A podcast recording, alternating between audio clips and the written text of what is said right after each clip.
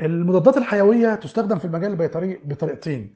الطريقة الأولى اللي هي اسمها therapeutic dose. ب therapeutic dose يعني بجرعة علاجية. ودي تستخدم كعلاج وكمقاومة وكسيطرة على المرض. يبقى اذا بتستخدم بثلاث ثلاث طرق بس بطريقة علاجية أو بجرعة علاجية. طب هل بتستخدم كلهم بجرعة علاجية؟ لا في بقى طريقة تانية خالص إنها تستخدم بجرعة تحت علاجية. تحت علاجية اللي هي اسمها sub-therapeutic dose ودي بتستخدم في اسمها ال- ال growth promoters أو المحفزات للنمو. طبعا الحمد لله هي المحفزات للنمو تم منعها تماما عندنا في المملكة. مرحبا أنا دكتور محمد بوجبارة من بودكاست حوار بيطري. ويشاركني هذه الحلقة الخبير البيطري دكتور إيهاب حسين ضمن تعاون بودكاست حوار بيطري مع الإرشاد البيطري بوزارة البيئة والمياه والزراعة. نبدأ الحلقة ونتمنى لكم استماع مثري. يصادف هذا الأسبوع من الثامن عشر للرابع والعشرين من نوفمبر الحملة العالمية للأسبوع العالمي للتوعية للمضادات الميكروبية أو The World Antimicrobial Awareness Week WAAW وحبينا في هذه الحلقة أن نكون جزء من هذه الحملة الصارخة بنشر الوعي وإيقاف المقاومة. وإحنا كأطباء بيطريين لنا دور محوري وفعال ومهم في حملة WAAW التوعية ضد الاستخدام الجائر للمضادات الحيوية أو المضادات الميكروبية والذي بدوره يساهم بتفاقم مشكلة مقاومة المضادات الحيوية والمضادات الميكروبية بشكل عام Antimicrobial Resistance أو AMR وعشان نوعي ونثقف الناس نحتاج أن نستوعب حجم المشكلة أولا. مثلا تعتبر بكتيريا سودوموناس وهي بكتيريا سالبة الجرام أحد أعند أنواع البكتيريا وأشدها مقاومة للمضادات الحيوية. ويرجع ذلك بشكل أساسي لاكتسابها الكثير من الطرق لمكافحة معظم المضادات الحيوية. وهذه المقاومة ناتجة بسبب الاستخدام الجائر للمضادات الحيوية بشكل غير علمي ومسؤول. وعلى غرار ال Pseudomonas هناك الكثير والكثير من أنواع البكتيريا اكتسبت الكثير من الطرق لمكافحة المضادات الميكروبية. واحد أشهر هذه الطرق هو إنتاج beta-lactamase beta-lactamase هو إنزيم يبطل مفعول حلقة البيتا لاكتام في البنسلين والسيفالوسبورين مثلا. اثنين من أشهر المضادات الحيوية ولهم طيف واسع من الاستخدامات وقتلوا استخداما مما أدى لظهور جيل قادر على مقاومتهم مرة أخرى عن طريق أنزيم beta-lactamase ولذلك شركات الأدوية حول العالم تتسابق وتتنافس لتطوير أجيال جديدة من المضادات الحيوية وتقنيات دوائية مثل التضافر الدوائي أو ال pharmacological synergism لإعطاء مفعول لمكافحة البكتيريا المقاومة للمضادات الحيوية وتقنيات أخرى تكافح عمل إنزيم beta-lactamase مثل beta-lactamase inhibitors التي تبطل مقاومة المضاد الميكروبي. ولكن هذا ليس الحل. الحل يكمن في الترشيد في استخدام المضادات الميكروبية للحد من تطور مقاومة المضادات الميكروبية في أصناف جديدة ولتحقيق مفهوم الصحة الواحدة حيث أن صحة الحيوان والنبات مرتبطة بصحة الإنسان والبيئة. ولنشر الوعي والترشيد يجب أن نعترف بوجود مشكلة بالأساس وبالاعتراف بوجود ممارسات خاطئة مثل استخدام المضادات الميكروبية بدون وصفة طبية أو استخدام المضادات الحيوية كمعززات للمناعة أو تطعيمات وحاشا أن تكون كذلك. عدم الالتزام بمدة وكمية المضاد الحيوي الموضحة في العبوة ونشرة الدواء وحتى استهلاك منتجات حيوانية في فترة تحريم أو withdrawal بيريود وهذه الحالة مصيبة تحتاج حلقة مفصلة للحديث عنها أكثر. وكل هذه الممارسات الخاطئة يمكن تغييرها لتحسين القدرة الدوائية للمضادات الميكروبية في الأجيال القادمة. هناك العديد من الدراسات التي تشير إلى أنها بحلول العام 2050 ستفقد المضادات الميكروبية قدرتها الدوائية في مكافحة الأمراض نظرا لتكوين مقاومة لهذه المضادات الميكروبية من قبل الجراثيم. الشيء الذي سيرفع معدل الوفيات بشكل كبير وانتشار أمراض ليس لها علاج. تخيل أن جرثومة بسيطة وضعيفة ممكن أن تكون مرض خطير وقاتل. بالضبط هذا السيناريو اللي حصل مع السودوموناس وهذا ما هو مستغرب أن يحصل مع أنواع أخرى من البكتيريا مثل Staphylococcus و Streptococcus أو حتى ال E. coli. والأنواع الشائعة أن تتحول لأمراض خطيرة وقاتلة. بل أنه كثير ما نشوف اختبار حساسية للمضادات الميكروبية بنتائج مخيفة حيث أن أغلب المضادات ليس لها تأثير أو لها تأثير ضعيف ولا يذكر وهو عامل خطورة ويؤكد مصداقية الدراسات حول مصائب وأهوال العام 2050 أو 2050 لازم نفهم أن المضاد الميكروبي هو دواء يساعد ويعمل بالتعاون مع الجهاز المناعي للقضاء على نوع معين من الجراثيم وفق استخدام معين وجرعات محددة وفي فترات زمنية محددة يقررها الطبيب البيطري للحيوانات والطبيب البشري للإنسان وكمية يوصي بها الطبيب مع ضرورة الامتثال للتعليمات الموضحة في نشرة الدواء وضرورة قراءتها بشكل جيد قبل الاستخدام. وللحديث في تفاصيل أكثر يشاركني الدكتور إيهاب حسين مشكورا هنتكلم على موضوع من أهم المواضيع اللي بيهتم بها العالم كله من مكوناته الثلاث إذا كانت صحة الحيوان وصحة البيئة وصحة الإنسان. من خلال ده ضمن فعالية الأسبوع العالمي للتوعية بالمضادات الحيوية. والثيم بتاعه السنة دي نشر الوعي يوقف المقاومة spread awareness stop resistance. وده موضوع مهم جدا جدا جدا لأن بيهتم بالصحة الواحدة الصحة الواحدة اللي هي تعني ال human health وال animal health وال environment health اللي هي صحة الإنسان وصحة الحيوان وصحة البيئة. الموضوع ده فيه ثلاث عناصر مهمة جدا. الثلاث عناصر إيه هم اللي هو ال animal والميكروب وال antimicrobial اللي هو الحيوان والميكروب وإذا كانت الميكروب أو يعني في بصفة مصغرة شوية نقول البكتيريا مثلا وال antimicrobial أو ال antibiotic لو إحنا في الحيوان نيجي أول عنصر نقول الحيوان. لو إحنا في الحيوان ده ملخص للكلام اللي أنا هقوله بعد كده يعني أو دي اللي زي ما بيقولوا العصارة اللي هتطلع من الموضوع اللي إحنا هنحكي فيه دلوقتي. لو مسكنا الحيوان أو ال animal لو اهتمينا بال health بتاعه صحته كويس ال nutrition بتاعه التغذية كويسة ال husbandry بتاعته الرعاية وال management والإدارة الحيوانات دي تكون بطريقة جيدة. وال biosecurity اللي هو الأمن الحيوي وال vaccination اللي هو التحصين. كمان لو اهتمينا ببرامج اللي هو البرامج الوقائية للطفيليات الداخلية والخارجية لأن الطفيليات الداخلية والخارجية برضو من الحاجات اللي هي بتسبب نقص المناعة في الحيوان ولذلك لما تنقص المناعة في الحيوان يزيد اكتساب إن ممكن الحيوان ده يبقى عرضة لأنه يجي له أمراض وممكن تكون بكتيريه أو فيروسية طبعا أو طفيلية أو فطرية يبتدي يبقى عرضة للأمراض دي تاني فنضطر نتاخد لو كانت بكتيريا نضطر ناخد مضادات ياخد الحيوان مضادات حيوية ونستخدمها بكثرة ونستخدمها باللي هو بفرط وبنستخدمها بسوء استخدام. طيب ده من ناحية الحيوان، طب من ناحية الميكروب لو إحنا عملنا rapid diagnosis و accurate diagnosis يعني تشخيص سريع، تشخيص دقيق وعملنا شفنا الميكروب ده إذا كان resist للمضادات الحيوية لأنهين وإذا كان ونعمل ال surveillance بتاعنا أو الترصد نشوف إيه الميكروبات الموجودة في المنطقة بتاعتنا نشوف أبحاث نعمل researches أبحاث في في المنطقة بتاعتنا على الميكروبات المقاومة والميكروبات اللي مش مقاومة والميكروبات المقاومة لإيه؟ لأنهي مضادات حيوية عشان نعرف إيه المضادات الحيوية اللي فقدت فعاليتها فما نستخدمهاش ما نشتريهاش. خسارة اقتصادية غير إنها ملهاش فعالية فبضطر الميكروب يزيد أكتر وينتشر ويسبب ويسبب مشاكل أكبر. بعد كده نعمل rapid treatment خلاص عرفنا الميكروب نبتدي نخش في العلاج سريعا على أساس على أساس إن هو إن شاء الله يجيب النتيجة بسرعة بدل ما يحصل complications أو تعقيدات للمرض. العنصر الثالث اللي إحنا قلنا العنصر الأولاني ال animal أو الحيوان العنصر الثاني الميكروب والعنصر الثالث ال antimicrobial أو المضاد الميكروبي.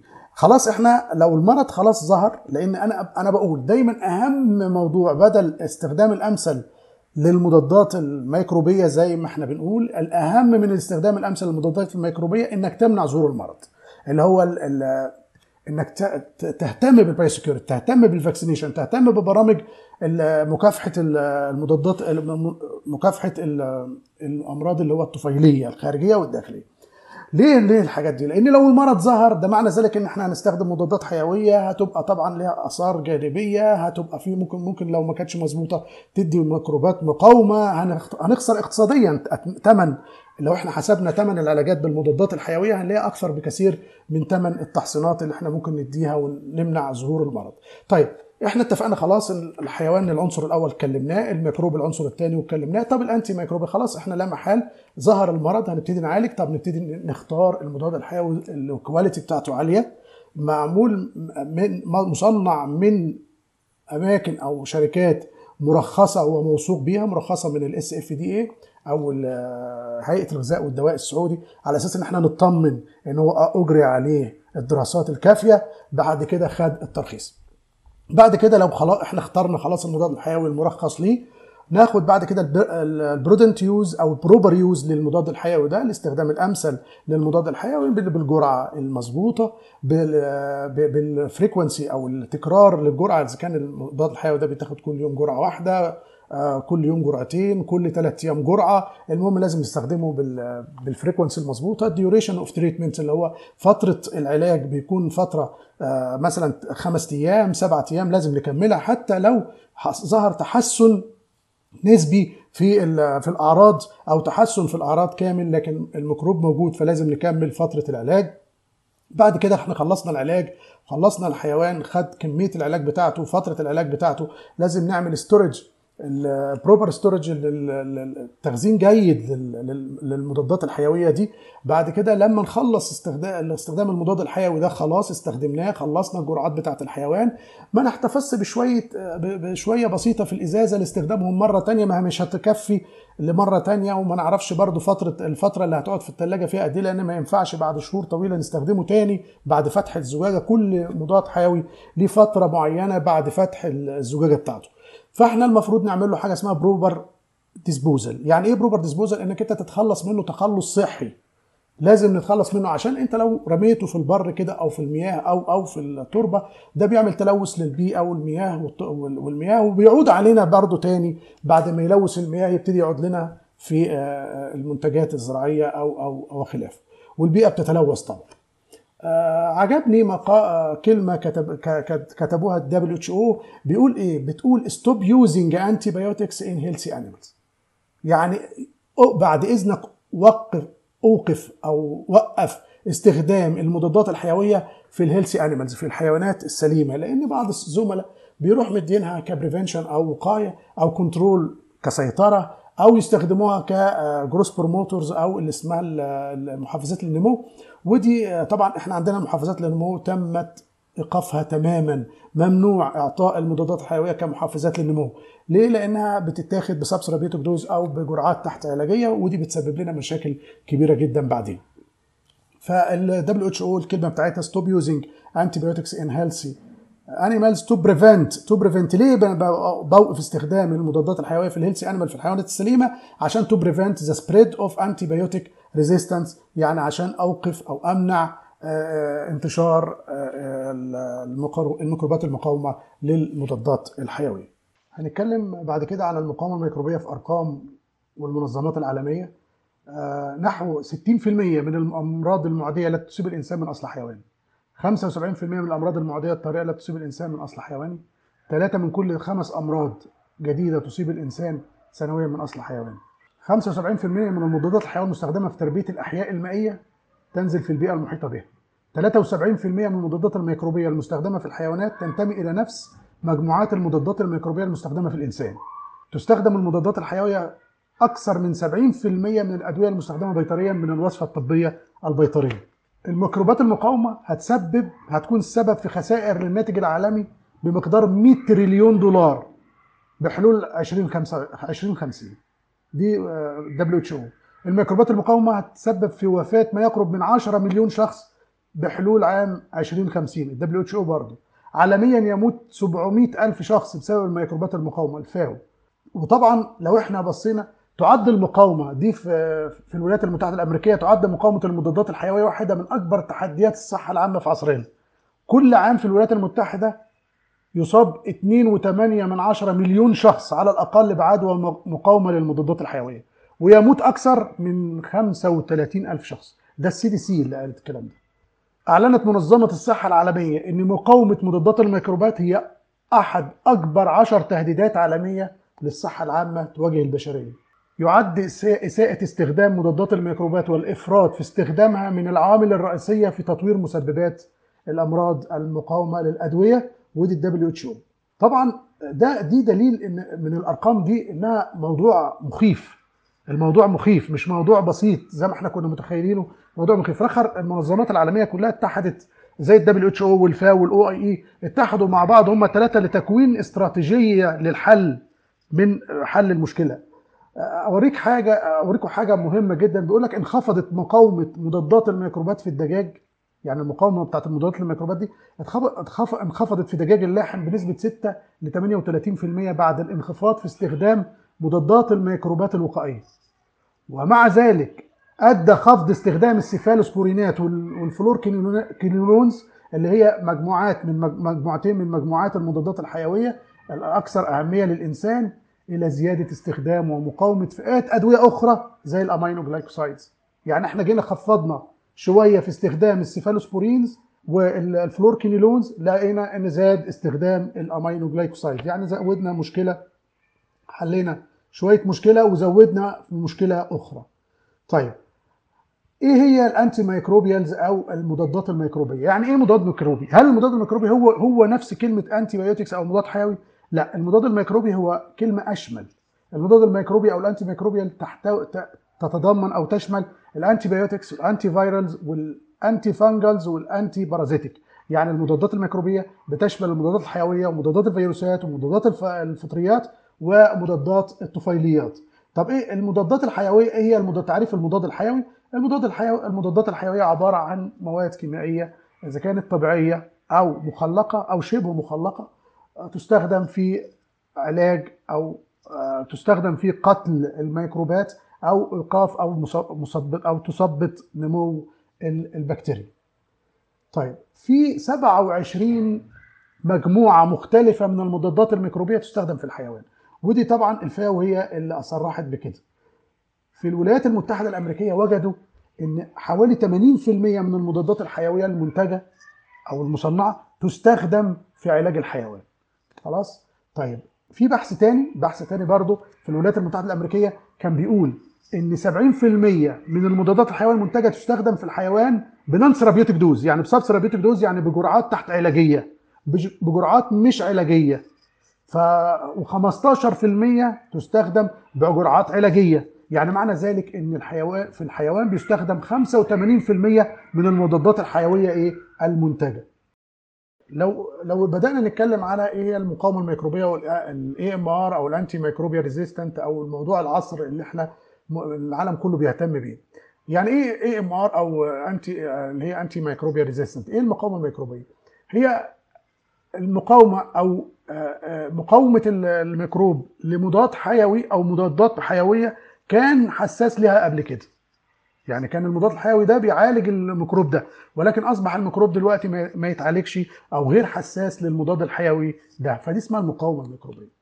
طب أنواع المقاومة الميكروبية أو زي الميكروبات إيه أنواع المقاومة اللي بتعملها الميكروبات ضد المضادات الحيوية؟ في نوعين كبار من من أنواع المقاومة دي اسمها المقاومة الطبيعية والمقاومة المكتسبة. المقاومة الطبيعية زي مثلا ميكروب زي ميكروب السل الرئوي أو الدرن ده بيبقى فيه ال thick wall أو الغشاء أو الجدار الخلوي بتاعه سميك. الجدار ال thick wall أو الجدار الخلوي بتاعه سميك.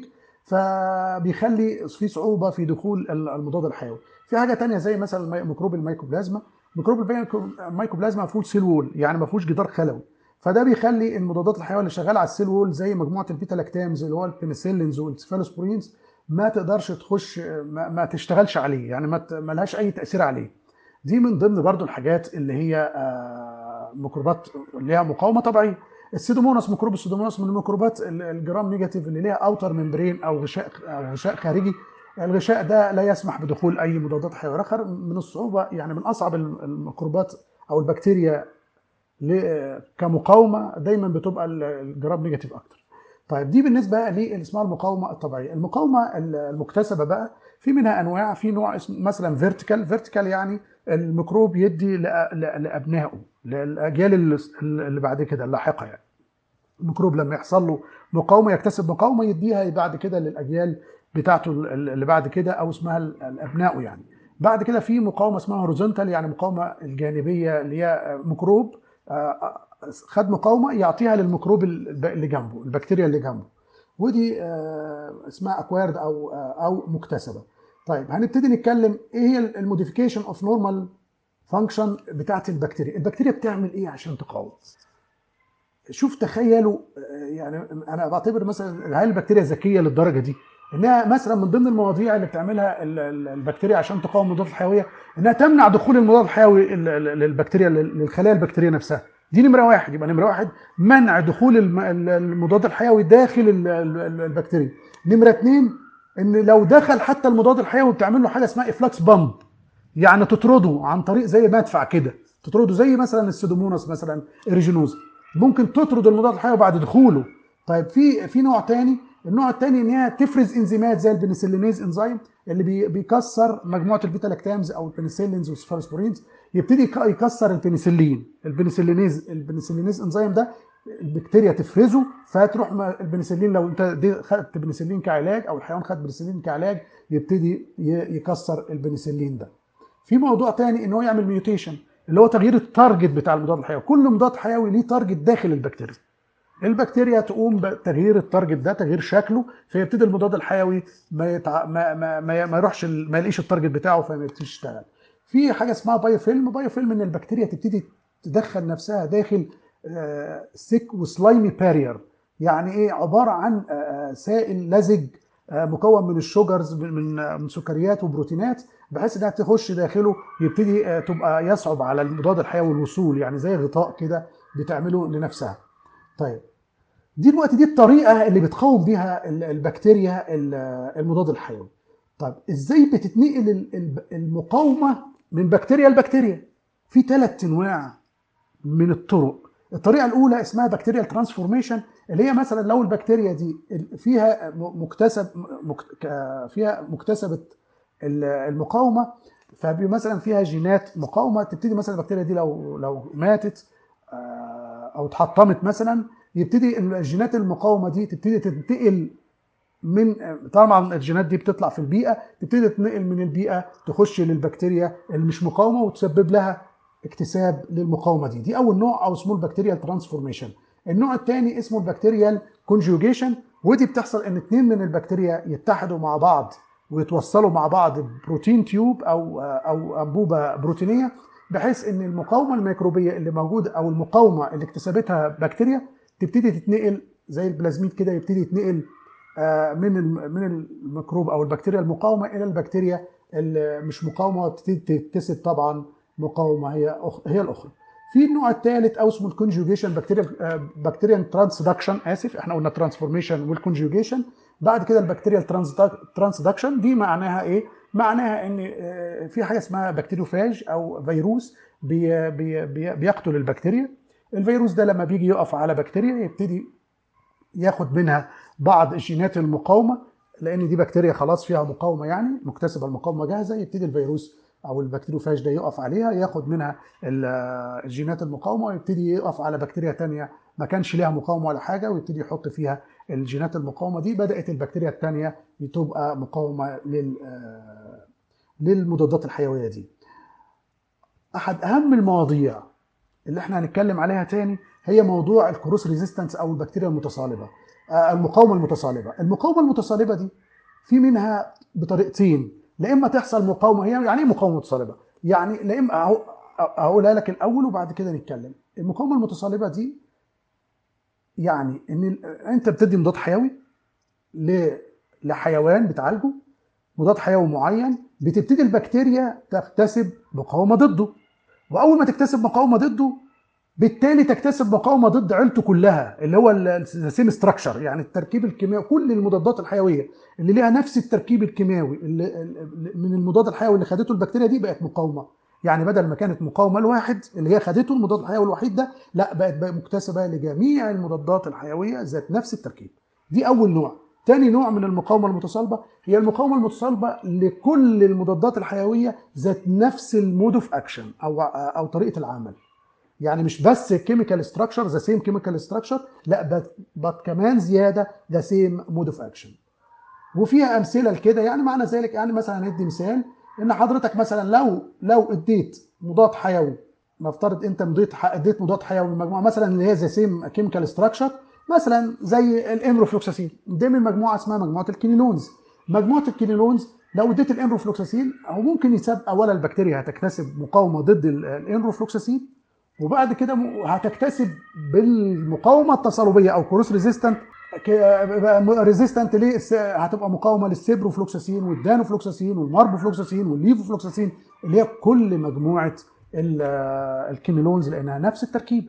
هنتكلم دلوقتي كمان على ال- النوع الثاني من المقاومة التصلبية. إحنا قلنا المقاومة التصلبية على حسب the same structure the same structure chemical structure هو التركيب الكيميائي نفس التركيب الكيميائي الطريقة الثانية اللي the same mode of action اللي هو آه، طريقة العمل. طيب زي إيه؟ يعني مثلا أنا لو اديت مجموعة آه، مضاد حيوي من مجموعة ال lincosamides اللي هو زي الكليندامايسين أو اسمها ال lincomycin مثلا ممكن يعمل مق... البكتيريا تعمل مقاومة لل clindamycin وال lincomycin وفي نفس الوقت تروح عاملة مقاومة لمجموعة ال macrolides مجموعة تانية خالص أهي. بس ليها نفس الأكشن نفس الأكشن على ال 50 S subunit بتاعت ال ribosomes. فشوف مجموعة عملت مقاومة متصالبة لمجموعة تانية. الموضوع اللي هنتكلم فيه بعد كده هو آه، جهود المنظمات الدولية في مكافحة ال- المقاومة الميكروبية دي. بدأت ال WHO أو منظمة الصحة العالمية إنها تعمل ال global action plan for combating antimicrobial resistance سنة 2015 اللي هو ال- الخطة العالمية لمكافحة الميكروبات المقاومة. ودي كانت آه، سنة 2015 دي منظمة الصحة العالمية بالخمس أهداف بتوعها أول هدف اللي هو ال awareness أو التوعية بدأت تقول إن.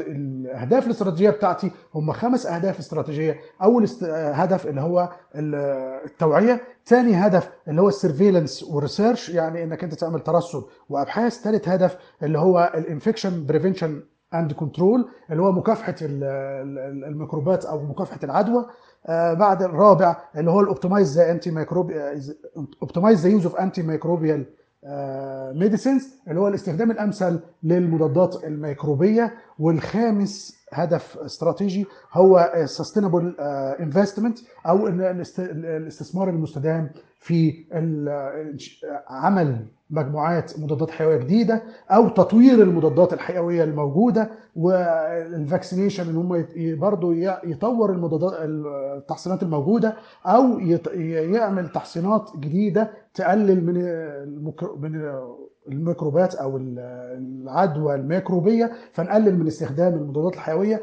ثانيا ممكن نعمل برضو استثمار في ال diagnostics أو اللي اسمها المشخصات.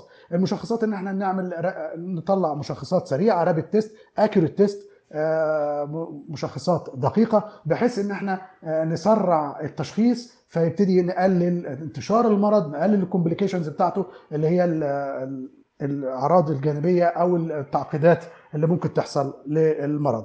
طيب بعد كده بقى إحنا آه، يعني في المملكة العربية السعودية بدأوا بدأنا نعمل ال- ال- الخطة ال- الوطنية لمكافحة ال- الميكروبات المقاومة ودي كانت سنة 2017 ويعتبر المملكة من الدول السباقة في المنطقة بعمل الخطة الوطنية بتاعتها وهي نفس الأهداف الاستراتيجية بتاعه آه، ال- ال- اللي هي ال W أو منظمة الصحة العالمية. كل دول العالم لما بتيجي تعمل خطة لازم برضو تكون آه، متابعة لنفس ال ال الأهداف الاستراتيجية بتاعه ال WHO طبعا الفاو برضو عملت آه، ال action plan آه، لل antimicrobial resistance من أحدث حاجة ليها 2021 لحد 2025 وبرضو بأهداف استراتيجية.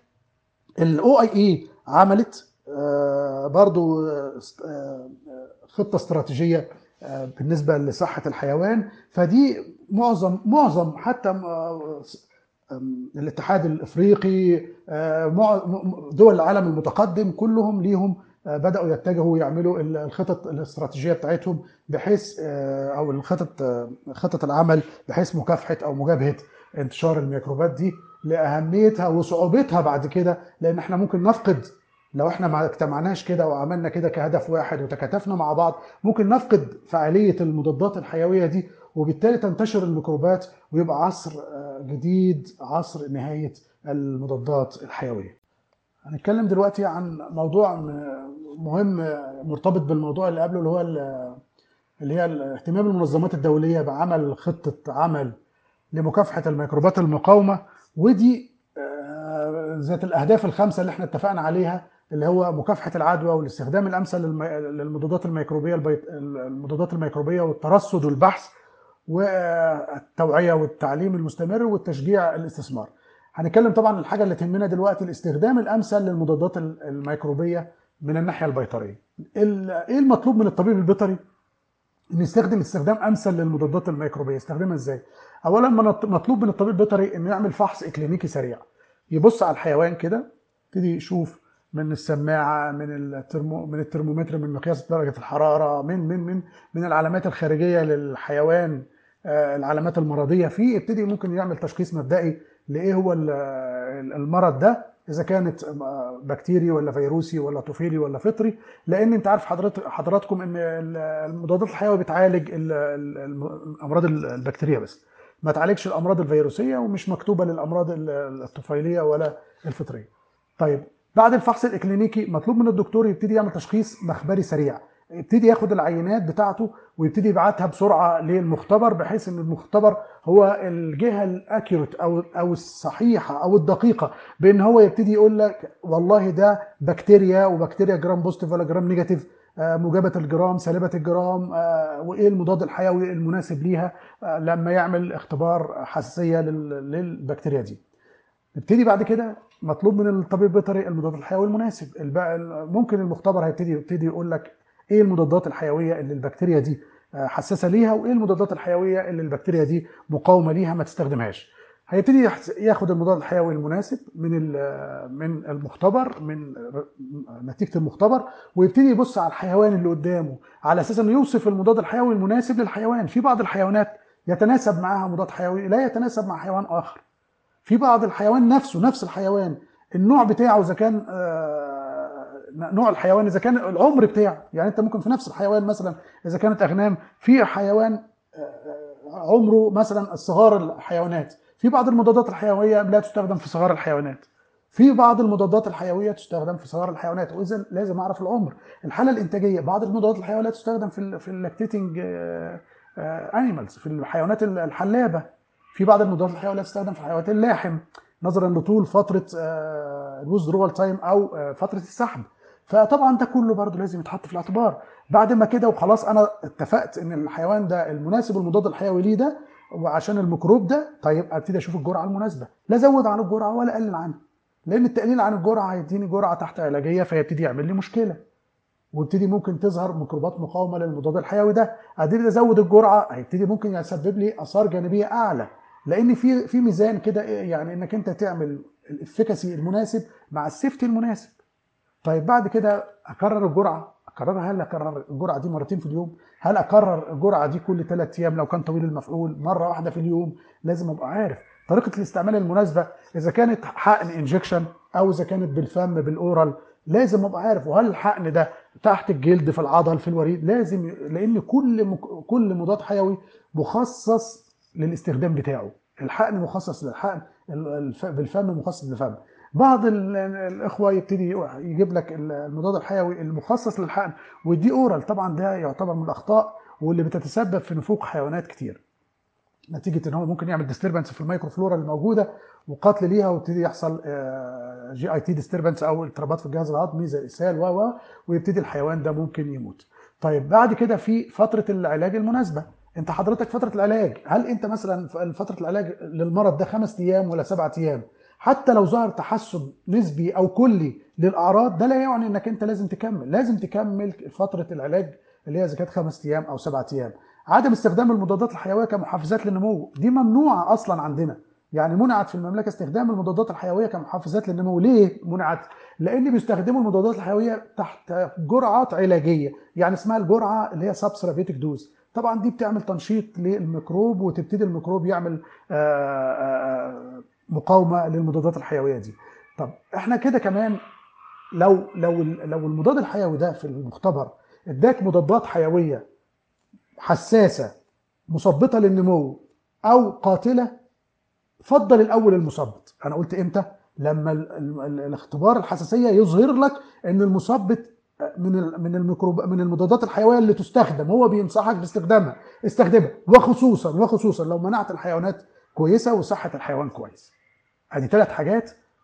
لو لقيتهم استخدم المثبط قبل القاتل. إيه هي؟ إنك تلاقيه ضمن نتائج اختبار الحساسية إن الميكروب حساس ليه إن هو مناعة الحيوان كويسة وصحة الحيوان كويسة.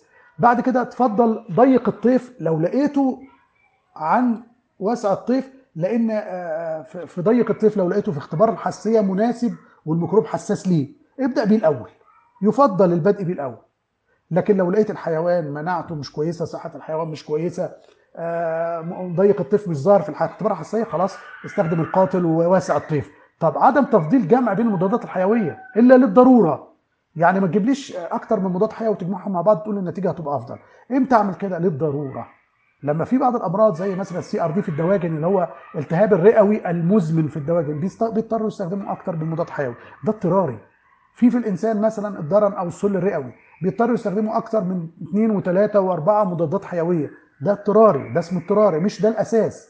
بعد كده في مراعاة التداخلات الدوائية. وأنت بتدي المضادات الحيوية حط في دماغك إيه الأدوية اللي متاخدة في نفس الوصفة؟ وأنت بتعطيها عشان في بعض الحاجات بعض الأدوية بتتداخل مع بعض. طبعا. عدم تفضيل المضادات الحيوية الهامة والحرجة للإنسان. ما تستخدمش المضادات الحيوية اللي هي صنف- صنفتها المنظمات العالمية زي ال WHO صنفت المضادات الحيوية حسب أهميتها للإنسان فقالت مثلا highest critically important antibiotics طبعا دي دي مهمة جدا للإنسان ما تستخدمهاش. و high criti- و high critically important antibiotic high مش ال highest وال high مع بعض. الاثنين بيقول لك مثلا ما تستخدمهمش للإنسان ما تفضلهمش لل... آسف ما تستخدمهمش للحيوان ما تفضلهمش للحيوان نمرة واحد سيبهم للإنسان. فدي آه، حسب تصنيف المنظمات العالمية زي ال WH بعد كده مراعاة فترة السحب. راعي فترة السحب كويس جدا لأن لو ما راعيتهاش كويس هيبتدي ينزل متبقيات من المضادات الحيوية دي داخل اللحم وال- والحليب اللي هي المنتجات الحيوانية اللحم حليب آه، آه، بيض وهكذا. مراعاة شروط التخزين لازم تراعي شروط التخزين لأن الت- التخزين الجيد هو اللي يضمن لك فعالية المضادات الحيوية المستمرة. بعد كده مراعاة تاريخ الصلاحية مهم جدا. المضادات الحيوية من مصادر موثوقة ومرخصة من الهيئة العامة للغذاء والدواء. الاحتفاظ بسجلات العلاج بالمضادات الحيوية. لازم تحتفظ بسجلات العلاج. عشان بعد كده لما آجي أرجع لها تاني أعرف إن الحيوان ده خد مضادات حيوية قبل كده إيه؟ إيه الميكروب اللي كان صابه قبل كده؟ إيه الميكروبات حتى اللي بتصيب في نفس المنطقة دي؟ دي برضو من السجلات. ممكن تساعدني في التشخيص بعد كده. مراعاة التحذيرات والاحتياطات قبل العلاج. لازم أعرف التحذيرات بتاعت المضادات الحيوية والاحتياطات بتاعتها. مش ابدا علاج وبعد كده أشوف التحذيرات. في زي ما اتفقنا قبل كده في مضادات حيوية تستخدم في حيوان ما تستخدمش في نوع حيوان آخر. تستخدم في عمر ما يستخدمش في عمر آخر. تستخدم في حالة إنتاجية ما تستخدمش في حالة إنتاجية أخرى. تسجيل أي أعراض جانبية تظهر على الحيوان بعد العلاج والإبلاغ عنها. أي أعراض جانبية تبتدي تظهر لك على الحيوان بعد العلاج ابتدي سجلها وابتدي بلغ عنها آه، آه، ال- ال- الجهات المسؤولة أو الجهات المعنية. عشان ده اسمه التيقظ الدوائي البيطري وده آه، آه، الحمد لله برضو من المملكة سباقة فيه إنها تعمل الدليل التيقظ الدوائي البيطري آه، بحيث إن أنت حضرتك لو لقيت أي أعراض جانبية ابتدي بلغ عنها للجهة المسؤولة بحيث إن يتخذ إجراءات ودراسات للمضاد الحيوي ده ويشوفوا فعلا الأعراض دي موجودة ومنتشرة ولا لأ. التخلص السليم والصحي للعبوات المضادات الحيوية الفارغة والمنتهية الصلاحية. ما نرميهاش في البر، ما نرميهاش في المية، ما نرميهاش في التربة، بحيث انها تعمل لنا تلوث وترجع لنا تاني عن طريق الأكل بتاعنا وعن طريق إن هو تلوث للبيئة وتلوث للمأكولات بتاعتنا تاني. بعض الزملاء زي ما إحنا اتفقنا بيفضل الجمع بين المضادات الحيوية، يعني يجمع بين مضادين ثلاثة ويقول إن هو هيجيب نتيجة أفضل. طب سيدي الفاضل يا ريت ما ما يبقى الجمع زي ما إحنا اتفقنا قبل كده يكون بقدر وللضرورة القصوى، للضرورة القصوى لأنك إنك تجمع بين مضادات حيوية بين اثنين أو ثلاثة معنى ذلك إن إحنا ممكن نفقد بعد كده مفعولهم. الاثنين خلينا في واحد لو تشخيصك صح. طيب افرض خلاص لا محال ولازم وضرورة جدا إن أنا أجمع بين اثنين مضاد حيوي أو ثلاثة مضاد حيوي. حط في اعتبارك ال- القواعد اللي جاية. القواعد دي هي بتقول إيه؟ إنك تجمع المضاد الحيوي القاتل مع القاتل. يعني الصيدل بكتيري صيدل مع بكتيري صيدل خلاص ده بيديني حاجة اسمها تآزر تآزر يعني إيه؟ يعني معنى إنك أنت زي زي الح... زي العملية الحسابية كده واحد زائد واحد بيساوي ثلاثة ما بيساويش اثنين تآزر يعني زيادة الفاعلية أكثر من لو جمعتهم مع بعض كإضافة. يبقى اذا التآزر إنك تحط cidal أو قاتل مع قاتل cidal مع cidal. طيب افرض أنا حطيت bacteriostatic مع bacteriostatic اللي هو ال- المضاد حيوي مثبط للنمو مع مضاد حيوي مثبط للنمو آخر هيدينا حاجة اسمها إضافة. أو additional effect additional effect أو إضافة يعني إيه؟ يعني بعملية حسابية كده برضو واحد زائد واحد بيساوي اتنين. هو بس عبارة عن ضفت فعالية مع فعالية أخرى فقط. ما زادتش أكتر من كده. أما إحنا قلنا التآزر عبارة عن إيه؟ واحد زائد واحد بيساوي ثلاثة زاد أكتر من فعالية الاثنين مع بعض. خلاص؟ ده static مع static أو مثبط مع مثبط طب افرض أنا حطيت مضاد حيوي مثبط مع مضاد حيوي قاتل. دي تعمل لك حاجة اسمها تضاد. يتضادوا مع بعض ويبتدي النتيجة تبقى فشل. طب إيه المضادات الحيوية اللي ممكن أستخدمها متجمعة مع بعض؟ تجميع المضادات الحيوية مع بعض. ممكن أستعمل الاموكسيسيلين مع ال clavulanic acid. ممكن أستعمل lincomycin مع السبكتينومايسين أستعمل البنسلين مع الستريبتومايسين أستعمل ال sulfonamides مع trimethoprim دي مجموعات بتعمل تقوية للآثار بتاعتها ودي مجموعات مدروسة. فدي من المواضيع المهمة جدا للطبيب البيطري. أرجوك أرجوك. ما تفضلش تجميع المضاد الحيوي أو الجمع بين المضادات الحيوية إلا للضرورة وليس تكون ده الهدف وده وده السمة الأساسية في علاجنا. موضوع آخر مهم جدا. إيه الآثار الجانبية اللي بتترتب على استخدام السيء أو المفرط للمضادات الحيوية؟ اسمها ال side effects بتاعة ال misuse of antimicrobials أربع مجموعات أنا مقسمهم لأربع مجموعات. المجموعة الأولى من ال side effects دي أول واحدة فيها ال antimicrobial resistance إنك تحصل لك ميكروبات مقاومة. يعني أنت لما تستخدم استخدام سيء للمضاد الحيوي أول عرض جانبي أو أول مشكلة هتقابلنا إن تحصل لنا ميكروبات مقاومة. الميكروبات المقاومة دي بتحدث فين؟ عشان إحنا بيطريين هتحدث في الحيوان. الميكروب المقاوم ده يحدث في الحيوان ينتشر من حيوان لحيوان. وفي نفس الوقت ممكن ينتشر من حيوان لإنسان عن طريق الميكروبات اللي هي ال zoonotic اللي هو ال- الميكروبات المشتركة الأمراض المشتركة. إيه هي الأمراض المشتركة؟ هي الأمراض اللي تنتقل بين الحيوان والإنسان من الحيوان للإنسان ومن الإنسان للحيوان. دي اسمها الأمراض المشتركة أو ال zoonotic disease. طبعا ممكن تحصل. ممكن تحصل حاجة تانية إنك أنت المضادات الحيوية لسوء استخدامها تنزل متبقيات منها من الحيوان تبتدي تنزل في المنتجات الحيوانية. المنتجات الحيوانية من لحوم والبان وبيض تبتدي تنزل وتبتدي تأثر تأثير سيء على الإنسان. بعض المضادات الحيوية ممكن تأثر تأثير مباشر. على صحة الإنسان. يعني ناخد مثال أو أمثلة لو لو تحبوا. يعني مثلا مضادات حيوية ممكن تسبب ال nephrotoxic تأثير سلبي أو تأثير side effect أو تأثير جانبي على ال- ال- الكلى. زي إيه دي؟ زي ال aminoglycoside زي ال gentamicin ال gentamicin ممكن يسبب تأثير على الكلى يأثر على الكلى بتاع في الإنسان اللي واخد مضادات حيوية دي. الكوليستين الفانكومايسين السيفالوسبورين السلفونامايدز التتراسايكلينز دي كلها ممكن تأثر على الكلى. ال ototoxic ototoxic يعني بتأثر على السمع أو العصب السمعي. وممكن تسبب حاجة اسمها fetal deafness أو السمع أو الصمم ال- ال- الوليدي اللي هو في ال- في ال- في الجنين. تسبب له آه، آه، صمم. ودي مضادات حيوية زي ال aminoglycosides اللي إحنا قلنا منها زي الجنتامايسين الستريبتومايسين kanamycin المضادات الحيوية بالذات الجنتامايسين طبعا. طيب ال bone marrow ممكن يتأثر. ال bone marrow يتأثر بالكلورامفينيكول زيادة فرط الحساسية اللي ممكن يجي للإنسان حساسية زيادة طبعا دي ممكن تيجي من ال beta-lactams اللي هو وال- وال penicillins.